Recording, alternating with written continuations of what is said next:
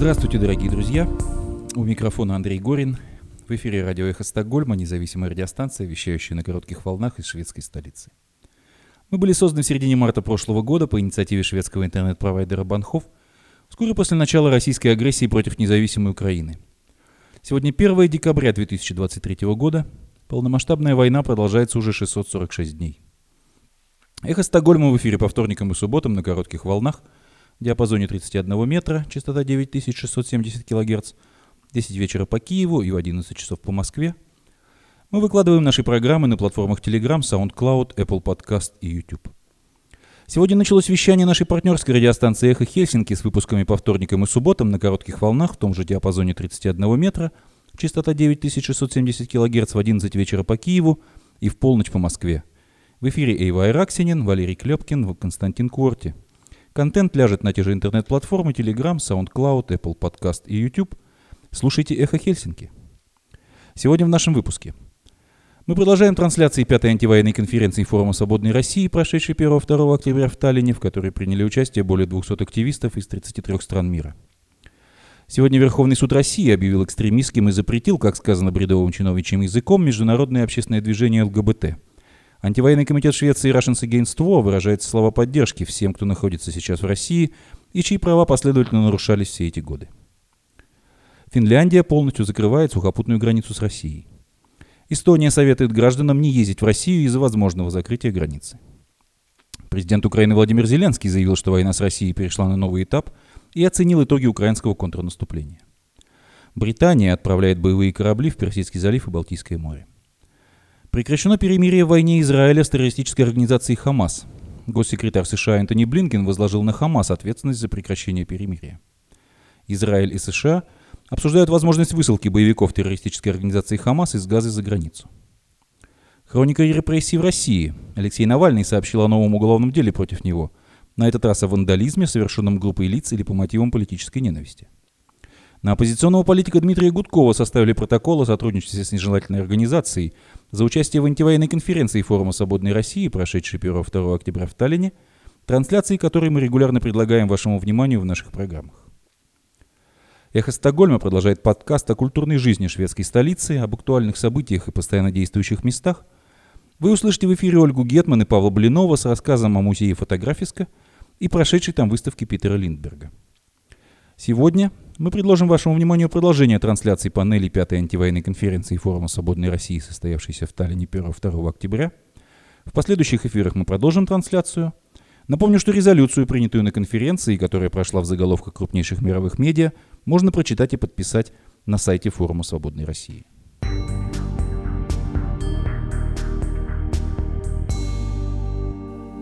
Любовь нельзя запретить, пишет в своем телеграм-канале антивоенный комитет Швеции Russians Against War. Сегодня Верховный суд России объявил экстремистским и запретил международное общественное движение ЛГБТ, как написано бредовым чиновничьим языком. Мы не будем обсуждать всю абсурдность этого решения, написано в телеграм-канале. Оно противоречит не только здравому смыслу, но и лишено какой-либо юридической базы в связи с тем, что никакой организации движения ЛГБТ просто не существует. Наш комитет выражает слова поддержки всем, кто находится сейчас в России, чьи права последовательно нарушали все эти годы – Теперь многие наши друзья, знакомые и смелые активисты, по сути, объявлены вне закона. Их жизням угрожает опасность. Преступный режим в очередной раз доказал, что не остановится ни перед чем, чтобы принизить и попытаться вычеркнуть из общественной жизни людей, которые не вписываются в его ущербный набор традиционных в кавычках ценностей. Чем более абсурдны законы, которые принимаются в стране, тем ближе конец путинского режима, построенного на обмане и ненависти. Мы сделаем все возможное, чтобы приблизить этот конец. Хотя бы ради того, чтобы люди разных ориентаций могли не бояться жить, любить, создавать семьи и чувствовать себя полноценной частью свободного общества. Следите за нашими постами, в которых мы будем организовывать сборы в пользу представителей ЛГБТК плюс сообщества, пострадавших от путинского режима, и поддержите тех, кто находится рядом с вами. Россия будет свободной и радужной, говорится в обращении антивоенного комитета в Швеции Russians Against War.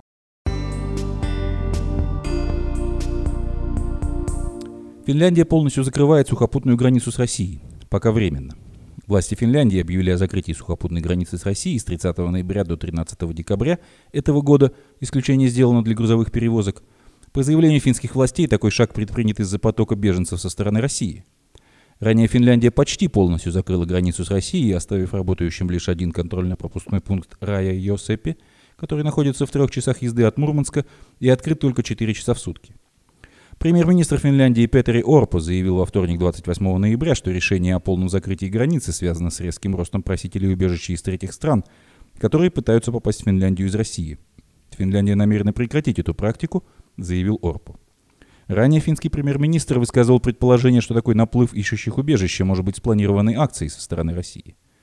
Власти Финляндии считают, что Москва направляет беженцев в границы в отместку за вступление в НАТО и расширение оборонного сотрудничества США.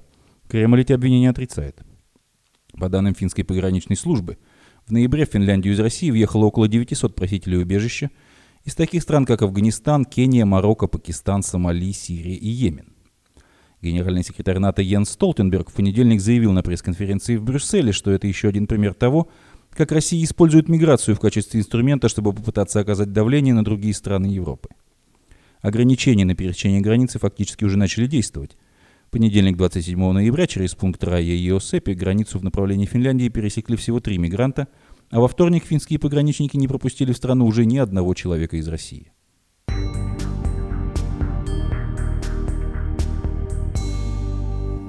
Эстония советует гражданам не ездить в Россию из-за возможного закрытия границы.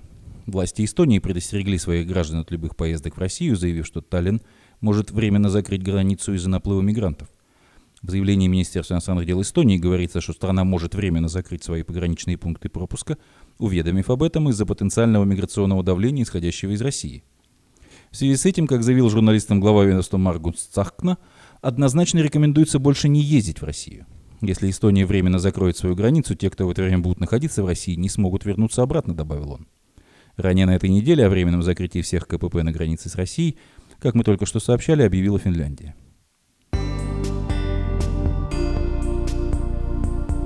Президент Украины Владимир Зеленский в интервью агентству Associated Press заявил, что война с Россией перешла на новый этап и оценил итоги украинского контрнаступления.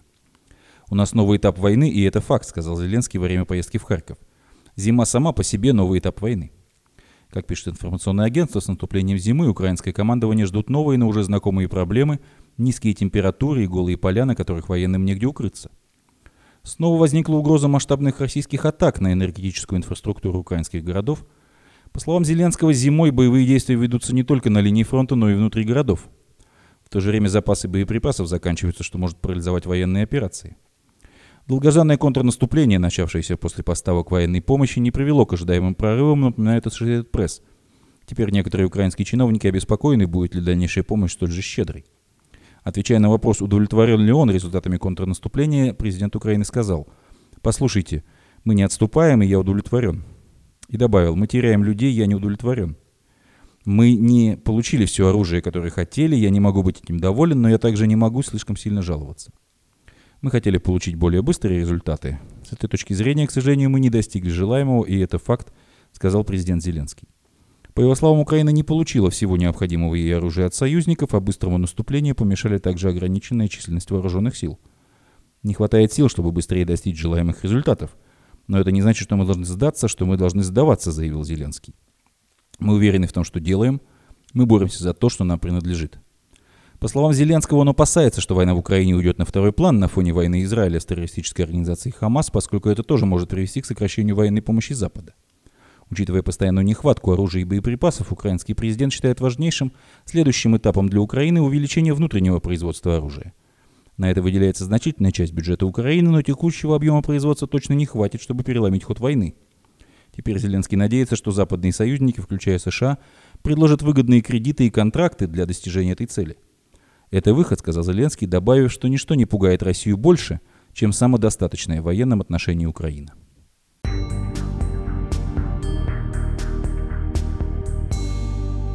Возобновлены боевые действия в Газе.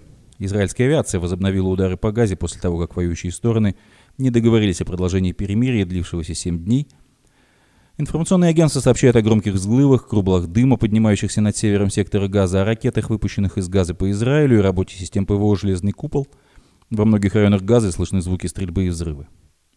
Как заявили в офисе премьер-министра Израиля Бенемина Нетаньяху, боевые действия возоблены, поскольку Хамас нарушил условия соглашения о перемирии, не выполнив свои обязательства по освобождению в пятницу всех похищенных женщин и возобновив ракетные обстрелы Израиля. В заявлении также сказано, что Израиль, возвращаясь к ведению боевых действий, по-прежнему привержен достижению своих целей, освобождению заложников, уничтожению Хамас и получению гарантий того, что сектор газа никогда не будет представлять угрозу для жителей Израиля.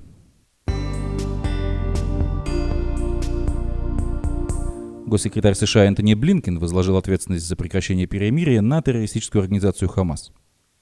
Хамас нарушил взятые им обязательства – еще до того, как пауза подошла к концу, он совершил зверское террористическое нападение в Иерусалиме и убил трех человек, заявил Блинкин, имея в виду стрельбу на автобусной остановке в Иерусалиме в четверг. Кроме того, сказал Блинкин, группировка не выполнила обязательство отпустить определенных заложников, но Соединенные Штаты по-прежнему напряженно работают для достижения этой цели. Мы твердо настроены сделать все, чтобы воссоединить всех с их близкими, и в частности продолжаем тот процесс, который работал 7 дней, сказал госсекретарь США. Работа продолжается практически каждый час, добавил он. Блинкен также повторил позицию, которую он вчера высказывал в Израиле о необходимости установить четкие меры защиты для гражданского населения Газы.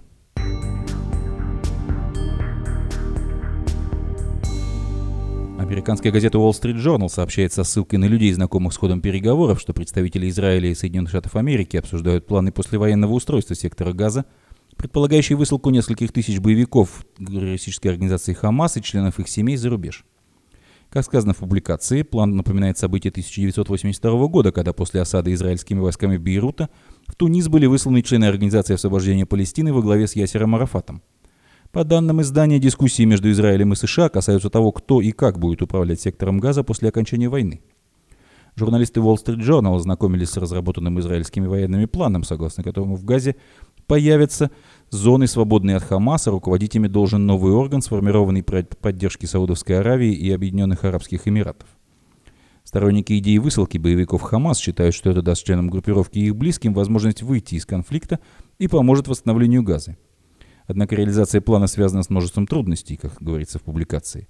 Если в 1982 году члены ООП находились в другой стране, то боевики Хамас теоретически должны будут покинуть собственные дома, и далеко не обязательно, что они на этот счет согласятся. Кроме того, как сказал изданию высокопоставленный представитель израильского правительства, члены Хамас не настолько рациональны, как была ООП. Это более религиозная джихадистская организация, связанная с идеями Ирана, говорил этот израильский чиновник. Кроме того, для реализации плана между Израилем и членами террористической организации Хамас должен появиться какой-то уровень доверия, достичь чего будет крайне трудно. Власти Израиля пообещали убить всех лидеров Хамас и членов группировки, которые были причастны к нападению 7 октября, однако пока непонятно, что делать с остальными. До начала войны между Хамас и Израилем израильские спецслужбы оценивали численность палестинской группировки в 30 тысяч человек. Напомню, что в 1982 году израильские войска окружили Бейрут, пытаясь ослабить влияние Организации освобождения Палестины в Ливане. Осада, которая продолжалась два месяца, сопровождалась массированными бомбардировками города и испортила тогда отношения Израиля и США. В результате Вашингтон помог заключить соглашение, по которому Ясер Арафат и около 11 тысяч членов вооруженных палестинских групп смогли выехать из Ливана в Тунис.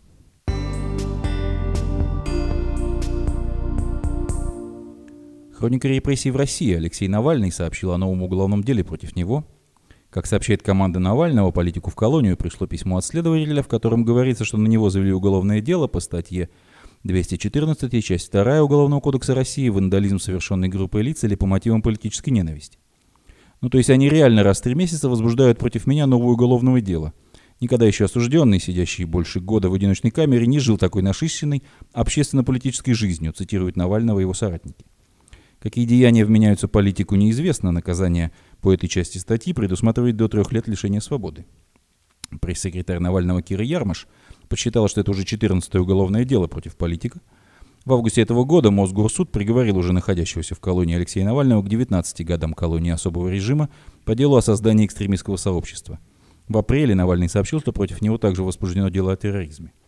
В октябре трое адвокатов Навального были заключены под стражу по экстремистскому делу. Соратники политика считают, что таким образом его хотят изолировать от внешнего мира.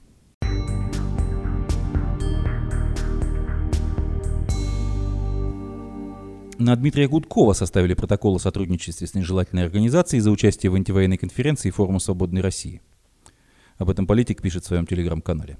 Гудков придерживается мнения, что таким образом путинский режим реагирует на проведенный форумом Свободной России аукцион в поддержку российских добровольцев, воюющих на стороне Украины.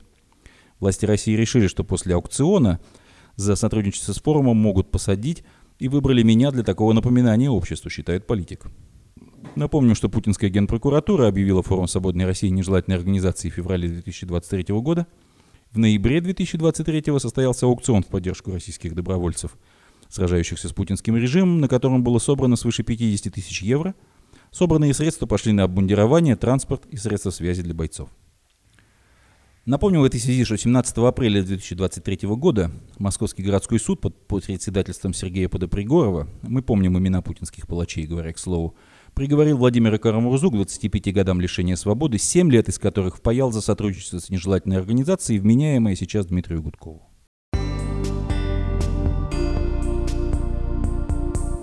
Сейчас мы предлагаем вашему вниманию очередной выпуск культурного подкаста «Эхо Стокгольма». В эфире Ольга Гетман и Павел Блинов – с рассказом о музее фотографиска и прошедшей там выставке Питера Линдберга. Здравствуйте, дорогие друзья! Мы на «Эхо Стокгольма» продолжаем наш выпуск подкастов про культурную жизнь. Э, с вами Ольга. И Павел. Мы сегодня хотим рассказать про музей фотографиска и выставку, которая уже прошла, к сожалению, но, mm-hmm. Я думаю, оставила след э, в душах и в сердцах многих посетителей этого музея, потому что действительно она заслуживала внимания. Да, выставка была посвящена фотографу, которого наверняка уже слышали. Это Питер Ленденберри. Ну, там в музее фотографической есть несколько выставок. То есть э, основная выставка и сопутствующие выставки других фотографов. Ну, как правило, они действительно они устраивают разного рода выставки, которые отличаются друг от друга и по форме, и по тематике. Зачастую там какая-то социальная тема присутствует. Да, там есть разные темы, тем самым э, человек найдет что-то для себя, что ему будет по душе. Но согласись, всегда главной выставкой является выставка каких-то действительно известных художников, Имен, да. таких фотохудожников, которые оставили а. История, какой-то след. Да, и являются след. такого рода учителями для многих а, не только начинающих, но уже и опытных фотографов. Сам музей Старинное здание. Вы наверняка его видели, проезжали. Э, находится недалеко от Слюсена, э, на берегу э, озера Мелорен, с прекрасным видом на Юргорден. Музей сам основан в 2010 году как фотографиска, а само здание было построено в 1906 году. То есть это старинное действительно здание и являлось зданием таможни. Там до сих пор еще находится порт. Удивительно, что переоборудовали это здание именно в музей фотографии. В этом что-то есть. Удачно, да. Кстати, до этого есть одна история. Эм, претендовала на это помещение, на это здание Аба музеем. И практически у них уже был договор, поскольку это историческое место, и это здание должно было быть музеем по предназначению. Э, но когда Аба вдруг потом получила другое место на Юргорден, они решили, что это будет более логично, поскольку там больше туристов, и они построили новое здание на Юргордене, Аба музей. Так что не случилось Абе быть фотографиской и стал фотографиской. Честно говоря, я этому даже рада, потому что я так люблю люблю это место. Мы там часто бываем. Частенько. И всегда есть на что-то посмотреть, и это остается в памяти надолго. Вот как и сейчас. Вот эта выставка, мы туда попали случайно, потому что мы не шли специально на выставку, а просто решили посетить музей, зная, что там всегда будет что-то интересное. Как часто мы и делаем. И какое было наше удивление, когда мы увидели все эти знаменитые фотографии, которые наверняка многие знают и любят в полном их объеме. То есть это был представлен калейдоскоп работ э, Питера Линдерберия. Там были не только фотографии его знаменитых моделей, но и какие-то сюжетные фотографии, и фотографии из э, фильмов или даже рабочие фотографии, где можно было увидеть, э, как проходил момент съемки и э, насколько это все-таки масштабная работа. Надо сказать, что Питер Ленденберри, он был также еще и видеографом, он снимал фильмы, Он писал книги, но он не писал книги как писатель, а издавал свои э, книги как э, фотографии. И те снимки, которые были только у него, и он их издавал в качестве книг, поскольку не всегда все могло было быть в журналах или каких-то определенных изданиях. Он в большинстве случаев работал с черно-белой фотографией, поскольку это для него казалось самым таким э, эстетическим выполненным средством, что не мешал ни цвет, ничего, и все было только фокусировано на самого человека. Мне, допустим, это очень напоминало фильмы Ингвара Бергмана, его... Ну, это та эпоха, наверное, тяжелее. Я так думаю, это был идеал для него как художника именно Бергмана, потому что такой видеоряд в фильмах очень напоминает эти крупные кадры лица, э, какие-то такие силуэты. Эмоции. И черно-белая, конечно, фотография, где не мешает не только цвет, но и даже никаких элементов одежды. Ведь сама одежда, как правило, в его фотографиях, она не занимала э, главную роль. Хотя э, заказчиками были как раз модные дома. Да, все-таки он сделал большой вклад в fashion-индустрию.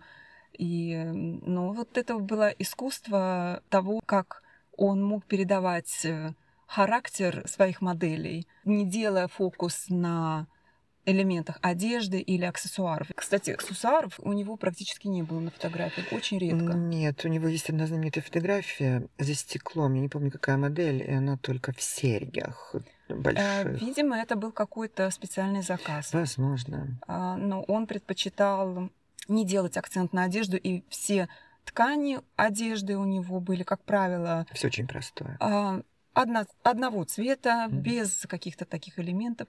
А помнишь, мы зашли в комнату, где были его работы с Кейт Мосс, mm-hmm. и был ряд фотографий его Рабочие проб. фотографии, да. Рабочие фотографии. А, да. да, и было интересно, я тебе еще задала вопрос, как ты думаешь, какую фотографию, или какую бы ты выбрал фотографию. Ну, это было интересно так подумать, угу. поразмышлять. Интересно то, что он действительно, он выбрал фотографию, которая а, была может быть, даже на первый взгляд наименее яркой. Да, она выражала, наверное, больше какую-то эмоцию или какое-то настроение, э, чем э, какую-то эстетическую наполненность. Это было больше, наверное, сам человек, сама Кейт Мосс. В чем его прелесть? Это то, что он не старался сделать своих моделей э, и все, что он фотографировал, красивым. То есть он не занимался фотошопом, он использовал только свет. Даже сами а, модели, они были без макияжа зачастую. Может быть, там и был макияж, конечно, какой-то э, визуальный Минимум, эффект присутствовал, да. но э, то, как он работал светом и показывал фактуру кожи или силуэт, э, какая-то форма, поворот головы, все это было настолько идеально. Это раскрывало характер и какую-то историю. Это всегда присутствовала какая-то такая драма, меланхолия даже, может быть. Наверное, поэтому эти модели и были известными, потому что ему удалось показать их как личности. И то, что происходит сейчас в модном мире, Павел, ты работаешь в этой индустрии, наверное, согласишься с тем, что сегодня не существует таких моделей с громкими именами, которых бы узнавали все и вся. Существуют, на самом деле они есть и имена все знают, и Белла Хадид, и многие другие, не будем делать рекламу. Эм, э, просто в другое время тогда была мода на человеческие какие-то качества, на что-то особенное. Сейчас, наверное, больше на какую-то даже уродливость, но в этой уродливости есть своя тоже определенная красота. Я думаю, что Питер Лиденберг, он был больше как бы документалист. Он э, не хотел делать, наверное, что-то очень специально красивое. Он просто подсматривал за настоящим и документировал его в своих фотографиях, в своих снимках. Он всегда располагал к себе модели для того, чтобы максимально ослабить и приблизить их к настоящности, поскольку камера, она всегда перетягивает какое-то определенное внимание, и любая модель, любой человек, актер или кто бы это ни был, с кем он не работал, все равно всегда старались быть лучше, чем они есть на самом деле, что не было его задачей. Его была задача показать именно того человека, который есть на самом деле. А вообще он начинал фотографировать своих эм, родственников, племянников, детей. А, да, ну, вообще он изначально собирался быть художником. Он учился в художественном учреждении, да? Мастерской какой-то, да, я не помню а, тоже. Да, или университете. В, вот. Во Франции. Или в Германии. Вообще он родился он в сам, Польше, сам, но да, провел свое детство в Германии. Да. Потом уже он переехал во Францию, где расцвела mm. буйным цветом его карьера. Конечно, живопись и фотография имеют что-то схожее. Если, если вспомнить известные портреты живописи, то женщина... Тогда не, не было фотографии, поэтому и была... Но, но женщины, как да. правило, некрасивые. Вот все известные э, портреты женщин, они не отличаются какой-то такой особой красотой. Скорее, это лица нестандартные, они э, вот тоже с каким-то своим таким характером. Я думаю, он вот это, наверное, передал и фотографии, потому что его работа над фотографией может быть еще и результат того, как он работал и долго шел к этому успеху. Mm. Как мы знаем, его кумиром был Ван Гог. Да. А Ван Гог, кстати, это тот художник, который очень долго работал над каждым, каждым элементом и он оттачивал свое мастерство. Вот, может быть, Линдерберри и позаимствовал эту технику. Возможно. У Линденберри есть очень четкое представление о форме, поскольку все, все фотографии имеют определенную симметрию или асимметрию, но это очень видно, насколько он даже те фильмы, мини-фильмы, он снимал и клипы, на самом деле много чего еще, они имеют какую-то свою сценарность, какой-то свой такой вот эм, ряд какой-то специальный. И то, что мне показалось, когда вот мы были на этой выставке, что девушки похожи на парней. Он, он сделал их какими-то другими сильными. Может быть, он именно это и хотел показать, э, то, что женщина, она личность, она праве выглядит так, как она хочет. Присутствовал какой-то протест. То есть уже феминизм тогда присутствовал, только другой. Эм, на самом деле он открыл многих моделей, и он сделал обычных моделей топ-моделями, поскольку те фотографии, которые он предоставил журналам, они были совершенно не похожи на то, что делалось раньше. И обложка, первая обложка Винтур для журнала Vogue сделал именно Питер Линденберри. И была история, что э, его на самом деле отвергли со-редакторы Анна Винтур, что нам не подходит такое, мы не работаем с такими фотографиями. И потом, когда копалась она с разными обложками и разными это фотографиями... Это вот фотография на пляже, да, в белых рубашках? Нет, это фотография, когда Кристиан Лакруа обычный топ э, с вышивкой крест и джинсы. Тогда не делали так. Тогда было все очень гламурно, гламурно, гламурно. Анна Винтур сделала casual, смешала с от кутюром. И э, это было по-революционному. А фотографию сделал именно Линденберри. Это было их первое сотрудничество с Анной Винтер, и она когда увидела, она сказала, верните его обратно. А эта фотография, о которой ты ну, говоришь, У этой женщины... Есть глаз, конечно. А снимок, который ты говоришь, Волк, где он сфотографировал всех, тогда модели Тогда было не так популярно фотографировать или делать фотографии нескольких моделей сразу. То есть всегда должны были быть обязательно какие-то наряды, красивые краски, это должно привлекать ну, внимание. А он именно сфокусировал внимание на лицах, а не на одежде. Именно это и помогло всем этим девушкам стать теми, кеми они являются до сих пор. Все их узнают, все их обожают, и до сих пор они пользуются популярностью на показах. По сей день. Я так думаю, залогом этого успеха еще послужило то, что отношения с ним были какие-то особые. Это видно из э, фотографий рабочих съемок. Как говорят, э, у него на коленках успели посидеть все знаменитые женщины мира. Но это никогда не выглядело пошло или как-то вульгарно. Это было как-то действительно по-доброму. На каждой фотографии видно, что он любит того человека, которого он фотографирует, независимо от того, кто это женщина или мужчина. Он снимал всех, и он очень любил каждый свой персонаж, и это чувствовалось. По-моему, он даже где-то это утверждал, что нужно полюбить э, свою модель, прежде чем ну ее да. фотографировать. Тогда ты увидишь человека тем, кем он есть. Фотографы часто рассказывают, что опытные, известные модели работают как актрисы, конечно же, но без э, особой души. У Питера, наверное, получалось именно захватить этот кусочек душевности так, что модели ему доверяли, они его тоже, безусловно, любили и, наверное, позволяли воплотить все его идеи. Он на самом деле очень любил Милу Йович, он ее фотографировал с 13 лет. Да, в общем, все детство прошло на его глазах. Да. Жаль, что вы не сможете сейчас это увидеть, эту выставку, поскольку она уже закончилась 15 октября. И если у вас будет просто возможность когда-нибудь посетить подобную выставку с его работами, сделайте это, поскольку вы действительно вдохновитесь, если вам нравятся фотографии, это искусство. Тем, кому, может быть, не удалось или не было такой возможности, э, всегда можно найти его фотографии в интернете, конечно же, их много, и просто насладитесь. И если вы хотите научиться фотографировать или как-то совершенствовать свои навыки, Присмотритесь к его фотографиям. Вам они расскажут много секретов. Может быть, у вас получится сделать карьеру, как это сделал Питер Линдерберри в не совсем уже молодом возрасте. Все возможно. Главное хотеть, стремиться и найти себя. Оля, что ты скажешь о выставке, о твоих впечатлениях, о самих фотографиях? Я, честно тебе признаюсь, э, очень уважаю черно-белую фотографию.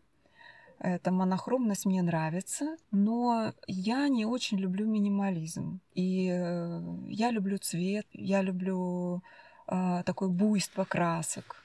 Поэтому это было интересно увидеть своими глазами, потому что, конечно, эти фотографии известны, я их тоже видела раньше, но не в таком формате, и это, конечно, впечатляет. Мне нравятся его сюжетные фотографии тоже. Еще и кино снимал. Да. И это заметно. Э, вот та фотография с инопланетянином, да, где когда девушка прогуливается красивая в красивом угу. платье, это такая какая-то история, целый ряд фотографий. Может быть, это задумывался даже какой-то фильм. Э, мне понравились и цветные фотографии, которые там тоже присутствовали. Конечно, не в таком объеме, но ему удавалось и цветная фотография тоже. Ну, понятно, что получалось лучше всего у него именно черно-белая фотография. Паша, а что ты скажешь про другие выставки, которые мы там успели посетить? Ну, на самом деле там было три или четыре выставки, помимо Питера Ленденберри. Но мне, конечно, запомнилась больше его выставка, особенно та фотография, которая э, девушка на улице и этот белый свет, который падает на нее. Плюс мне понравилась фотография, где на шлеме воина было написано «Нет войне». Война есть ад. Ну, это то же самое. Это действительно ад. Была фотография Peace тоже, мир. А, модели, понятно, они все очень э, красивые сами по себе фотографии и сюжетно, и характерно. Но не менее интересны его фотографии другого плана, вот именно с моментов съемок фильмов, какие-то такие даже странные сюжеты. Там есть э, что посмотреть, разгадать, попытаться разгадать, потому что не всегда даже и понятно, что это было снято и зачем. Одним словом, он художник. Это прослеживается в каждом его снимке, его художественное нутро, поскольку он и, и был художником, и проявляется как фотограф, как художник в каждой своей работе. Спасибо, что вы были с нами. До новых встреч на Эхо Стокгольма.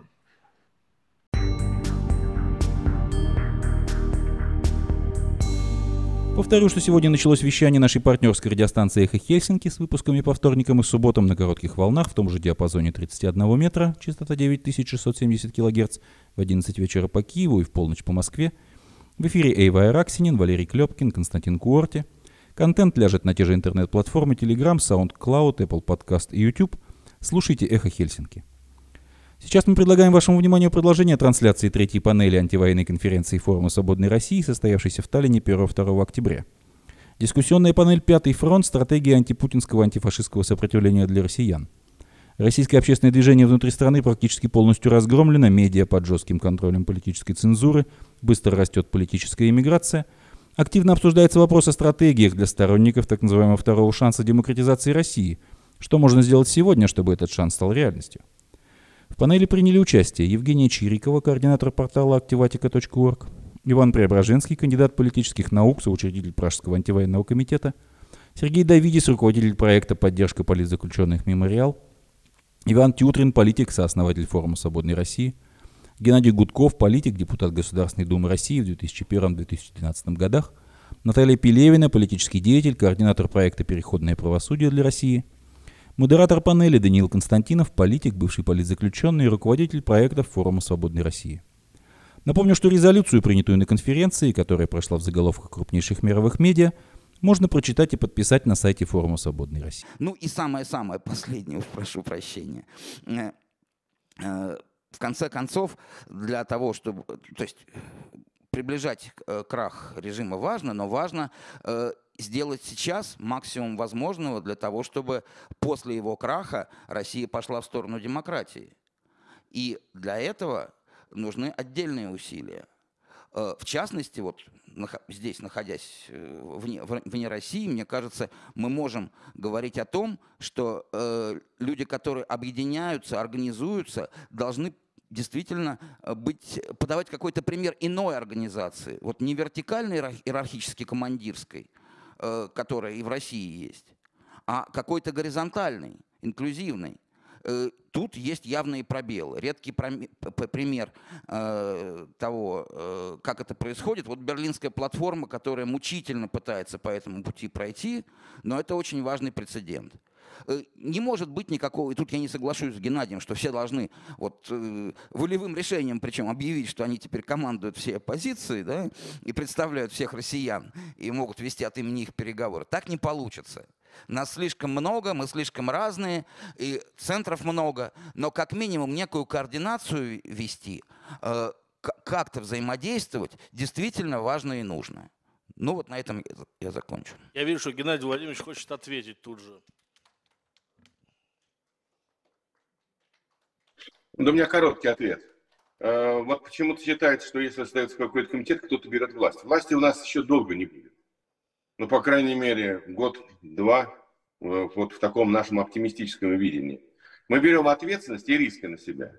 Вот э, риски в том числе по новичку, по всяким киллерам. И берем на себя ответственность, что если вдруг у нас ничего не получится, мы ставим на, кон свою репутацию. Поэтому тут не нужно вот смешивать одно с другой, что берем власть, и как мы начинаем командовать. Никто никем командовать не собирается. Все, кто хочет участвовать и готов брать на себя ответственность и риски, как говорится, welcome. Только это должны быть люди, которые влияют. Ну, например, тот же Сергей Давидович, как представитель э, серьезнейшего, так сказать, правозащитного объединения, награжденного тем более Нобелевским премией, безусловно, это серьезная структура, которая необходима э, в любой координационной структуре. Речь идет о координационном комитете. Как он будет назван, не знаю. Но там должны возникнуть комиссии, по видам деятельности. Кто-то занимает, потому что ни в одной комиссии нас нет. В санкциях нет. Есть в качестве, замечательный наш товарищ в личном качестве, Алексашенко и Гуриев. Они, да, и времени-то у них нет особо сильно работать там в этих комиссиях. А в миграционных нет, а в Европарламенте нет, в ПАСЕ нет, а в национальных парламентах нет. Диалог с Советом Министров, допустим, того же Совета Европы нет. Совет Европы нет. И вот поэтому получается, что мы э, не боимся, что нас начнут критиковать, что мы какую-то берем власть, хотя мы берем на себя главную боль, затраты, ответственность и риски. И в результате они говорят, а с кем мы разговариваем? Ну, говорят, мы. А кто вы-то? Вот сегодня приехали одни, завтра приезжают другие, послезавтра третьи. Ребят, вы как-то определитесь, с кем мы вот эту тему будем обсуждать. Они это просто, я же не говорю, что кто-то один должен. Вот почему я против правительства перехода, чтобы не было этих министров, вице-премьеров, премьеров. Вот координационный комитет, вот э, образовались комиссии. Люди, которые понимают эти темы и готовы участвовать, и готовы тратить свое время, свои деньги, свои усилия, в нем участвовать. Они еще подвергаются э, всяким э, иностранным агентам, нежелательным организациям, уголовным преследованиям, заочным приговорам в России и возможной высылке киллеров. Ничего себе, хорошая власть. Поэтому не надо этого бояться. Мой, мой призыв. Здесь намечается такая некоторая линия противостояния. Сергей Давидец хотел в свою очередь... Ответить. Маленькую реплику, прояснение позиции. Э, разумеется, коммуникация э, с Европой, с Соединенными Штатами, с Украиной нужна. Но э, вы, это вы сказали, правительство в изгнании, правительство в изгнании явочным порядком, которое будет претендовать на представление интересов всех россиян тем более не только находящихся снаружи, очевидно, но и внутри страны, явочным порядком правительства не создаются. Э, это а неправильный подход. А коммуникация, а экспертная коммуникация нужна, она идет, мы все более или менее в ней участвуем. Вот там брюссельский диалог один из форматов, но отнюдь не единственный. Э, это правильно, только не надо говорить о том, что мы имеем полномочия представлять всех. Это было бы неэтично, а главное неэффективно. Это оттолкнуло бы большую часть людей, которые в этом не участвуют. А, понятно. Геннадий Владимирович, если можно, чуть-чуть отложим этот спор. У меня простой вопрос, Сергей. Вы сказали, что в декларации э, форума вчерашней вас устраивает все, кроме категорического отказа от э, участия в имитационных электоральных процедурах. Поэтому у меня простой вопрос. Последнее время возобновились дискуссии среди оппозиции, среди наших союзников о том, стоит ли участвовать в выборах в 2024 году так сказать, вопрос серьезнейший. Ваше мнение на эту тему? Ну, я не только по этому поводу, а по всем вопросам против нетерпимости. Вот я говорил о том, что существуют разные формы, и совершенно естественно, чтобы разные формы и существовали, поскольку ни у кого нет рецепта, который действительно всех убеждал. Говорить о том, что вот наш путь правильный, а ваш неправильный, неправильно. То есть мы все имеем общие цели и ценности, и э, цветущая сложность разных отрядов, разных флангов э, российской демократической оппозиции, которая делает разное, она дополняет э, как раз и делает ее более сильной, с одной стороны. И применительно к этим электоральным процедурам то же самое. У меня нет ответа на этот вопрос, потому что мы не знаем композиции, мы не знаем условий, ситуация меняется очень быстро. Что будет к марту, непонятно. Если э, из композиции и условий будет понятно, что можно нанести э, ущерб путинскому режиму, э, ведя какую-то агитационную кампанию в связи э, с этими так называемыми выборами, да, это разумно. Если мы увидим, что издержки э, превышают, а моральные издержки очевидны, да, э, если мы увидим, что издержки превышают э, полезный результат, значит нет. Но вот заранее говорить, что просто потому, э, что на этом написаны выборы, а это не выборы, никак использовать это не надо, мне кажется неверно.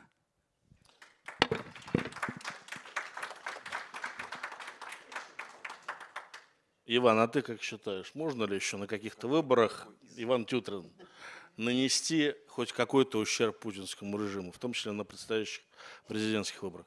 А, вы знаете, у меня просьба. Я отвечу на этот вопрос после небольшого такого отступления.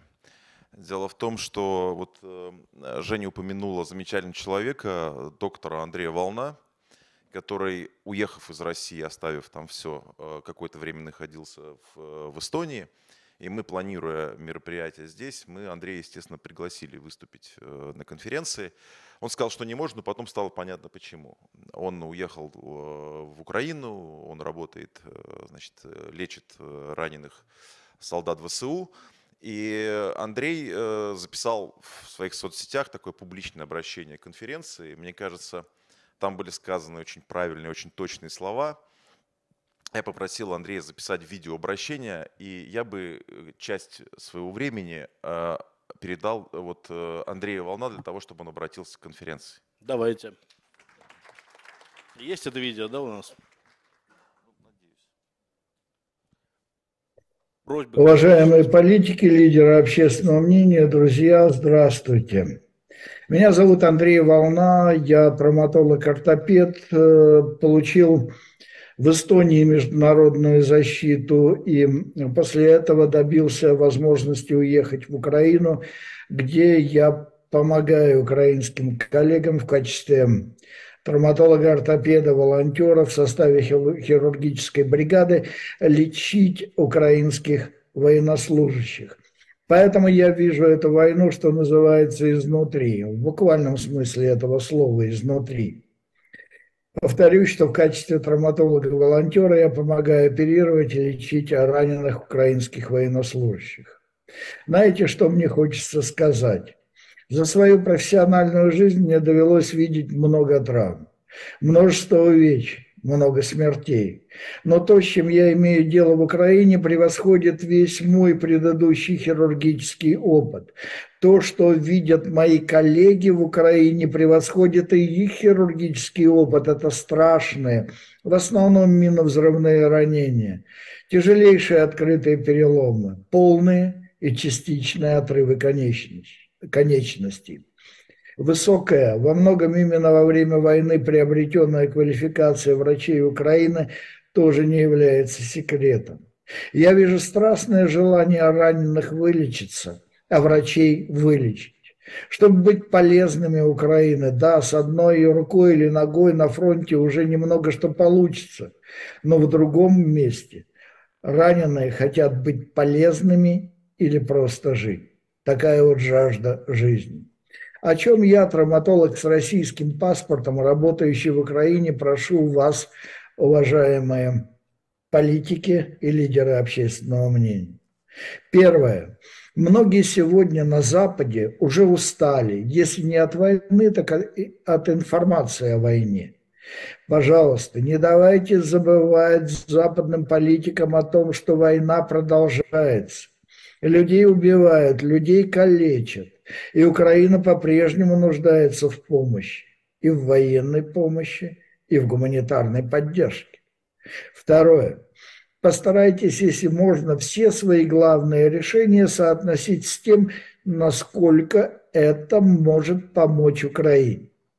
Ведь именно Украина сегодня с оружием в руках борется против Путина, против путинизма против российского фашизма. Не вы с оружием в руках, и не я с оружием в руках, а украинцы. Давайте не будем забывать об этом. И все, что вы решаете и делаете, постарайтесь сверять, если это только возможно, сверять с одним. Как это помогает победить Украине.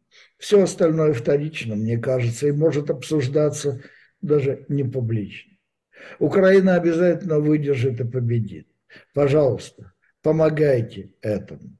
Успехов конференции. Андрей Волна, врач-травматолог, ортопед, Украина.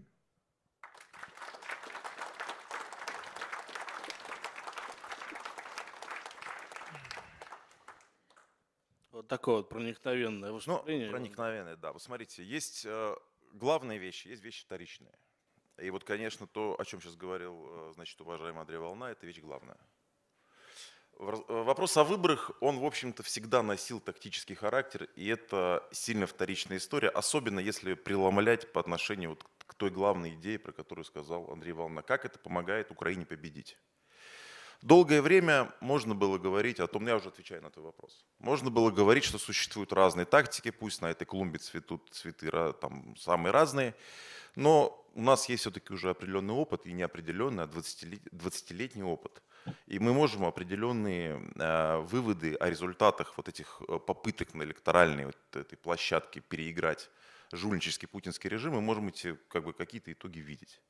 До начала э, открытой фазы вот, войны, такой полномасштабного вторжения, можно было закрывать и глаза и нравится, говорить, что нравится вам тратить свои ресурсы, время – заниматься ерундой, а потом сидеть, э, значит, грустить от того, что вы опять все проиграли, легитимизировали режим. Ну, пожалуйста. Сейчас все-таки ставки возросли. И с моей точки зрения, единственной вот э, нормальной агитацией, э, которая могла бы быть на выборах, это, конечно, антивоенная агитация. И если бы участие в этих имитационных электоральных процедурах позволяли продвигать антивоенную повестку, позволяли бы гражданам России как-то задуматься, иначе э, посмотреть на те чудовищные преступления, которые творит их армия, их сограждане, в таком случае я бы согласился, что давайте это использовать для того, чтобы эту, этот нарратив продвигать. Но мы получим обратное. Э, мы получим противопоставление легальной, выборной вот этой э, борьбе, борьбе радикальной, э, поддержки добровольческих батальонов, поддержки ВСУ. Это дихотомия. Вы не можете говорить о том, что режим нелегитимный идти участвовать в этих выборах и параллельно поддерживать добровольческие батальоны. Это вещи, которые противопоставляются. И у пропаганды есть большое преимущество в вдалбливании в голову людей о том, что это из себя представляет. Более того, нам известна уже эта технология. Э, значит, на выборы, так называемые президентские, ставится Мурзилка, ставится человек, которого начинают накачивать как якобы оппозиционного кандидата. В 2014, в 2012 году это был Прохоров, которого задним числом зарегистрировали. Ну и давайте признаем честно, что очень многие люди, которые ходили на антипутинские акции, на Болотную выходили, они повелись на это, они пошли, значит, за Прохоровым, они стали вступать в эту Прохоровскую партию. В 2018 году, значит, назначенная э, была, значит, в роли клоунессы, такой э, громоотвода либерального, Ксения Собчак. И ей давали право выступать в Конгрессе. И мы все оказывались в дурацком положении, когда я, сидя с международными экспертами, специалисты по России говорили, вы знаете, нас смущает, что лидеры российской оппозиции не могут договориться. Я говорю, кого вы имеете в виду? Навального, Каспарова и Собчак. Через запятую, понимаете?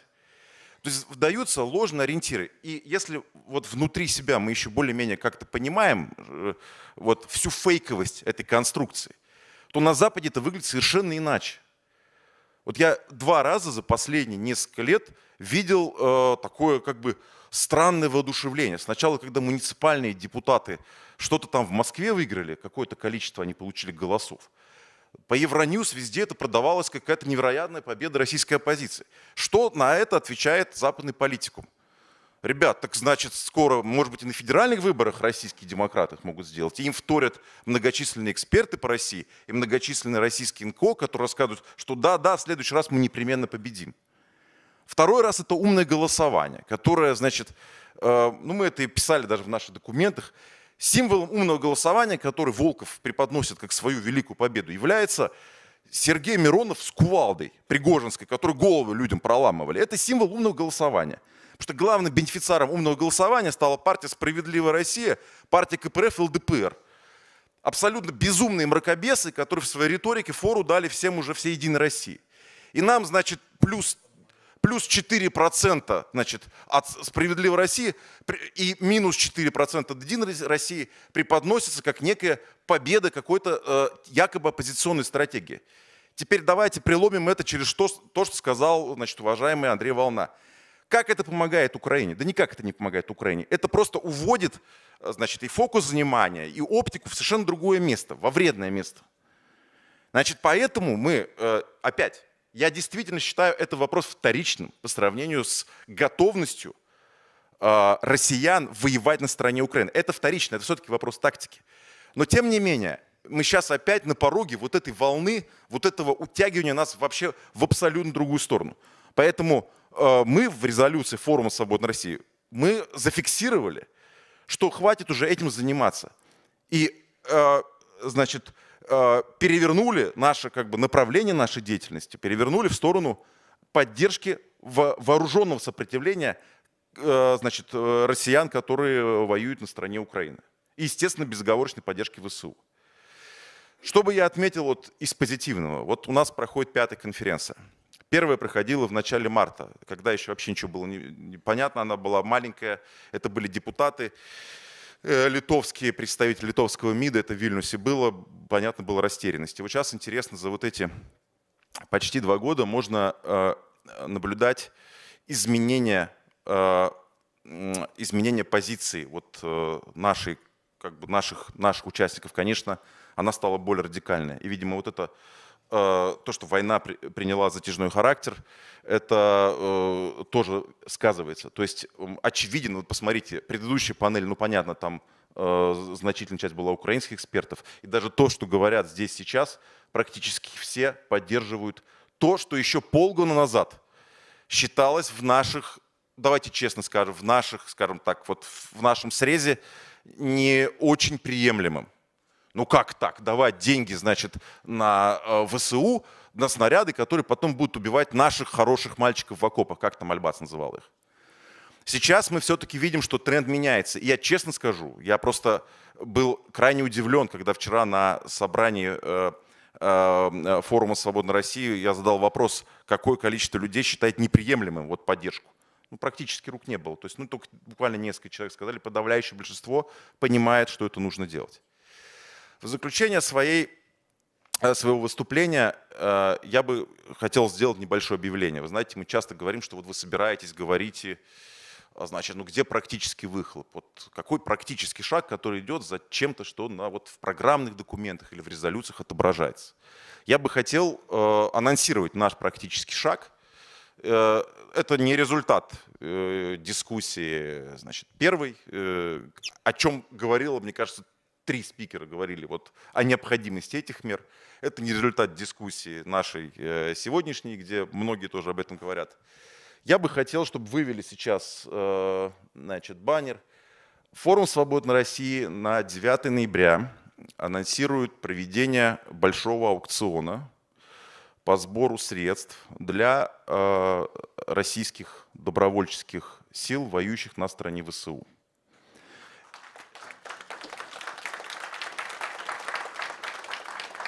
Я здесь э, абсолютно согласен с тем, что сказал Сергей что понятно, что э, сумма, количество собранного, э, хотя мы пытаем, попытаемся поработать в этом направлении, она будет несопоставима с той поддержкой, которая оказывается значит, со стороны э, Запада. То есть, ну, понятно, что цифры абсолютно несопоставимые, но мне кажется, здесь э, важна э, моральная составляющая и важна демонстрация, политическая демонстрация того, что российская оппозиция – перешла на качественный уровень, и что мы уже готовы не словами, а делом помогать людям, которые борются с российскими оккупантами. Спасибо.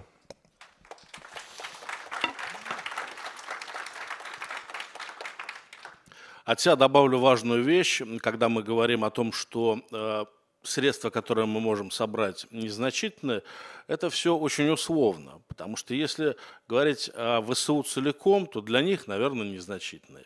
Если мы говорим о конкретных отрядах российских добровольцев, то это очень серьезно, потому что речь идет об экипировке, о средствах защиты, о медикаментах, о броне, и прочим, то есть о вещах, от которых зачастую зависит просто жизни и здоровье людей. Я это знаю как человек, который общается с некоторыми людьми, которые находятся там, и общался с некоторыми из тех, кого уже нет на этом свете. Поэтому это действительно важно, и я надеюсь, что все участники нашей конференции поддержат это мероприятие и примут участие в этом аукционе. А, мне, ага, Геннадий Владимирович хочет что-то сказать. Геннадий Владимирович.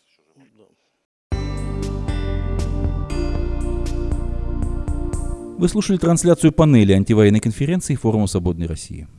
Напомню, что сегодня началось вещание нашей партнерской радиостанции «Эхо Хельсинки» с выпусками по вторникам и субботам на коротких волнах в том же диапазоне 31 метра, частота 9670 кГц, в 11 вечера по Киеву и в полночь по Москве. В эфире Эйва Араксинин, Валерий Клепкин, Константин Куорти. Контент ляжет на те же интернет-платформы Telegram, SoundCloud, Apple Podcast и YouTube. Слушайте «Эхо Хельсинки». А наша сегодняшняя программа «Эхо Стокгольма» подошла к концу. Напомню, что «Эхо Стокгольма» в эфире по вторникам и субботам на коротких волнах в диапазоне 31 метра, частота 9670 кГц, 10 вечера по Киеву и в 11 часов по Москве. Мы выкладываем наши программы на платформах Telegram, SoundCloud, Apple Podcast и YouTube. Всего вам доброго. До новых встреч в эфире. С вами был Андрей Горин. До свидания.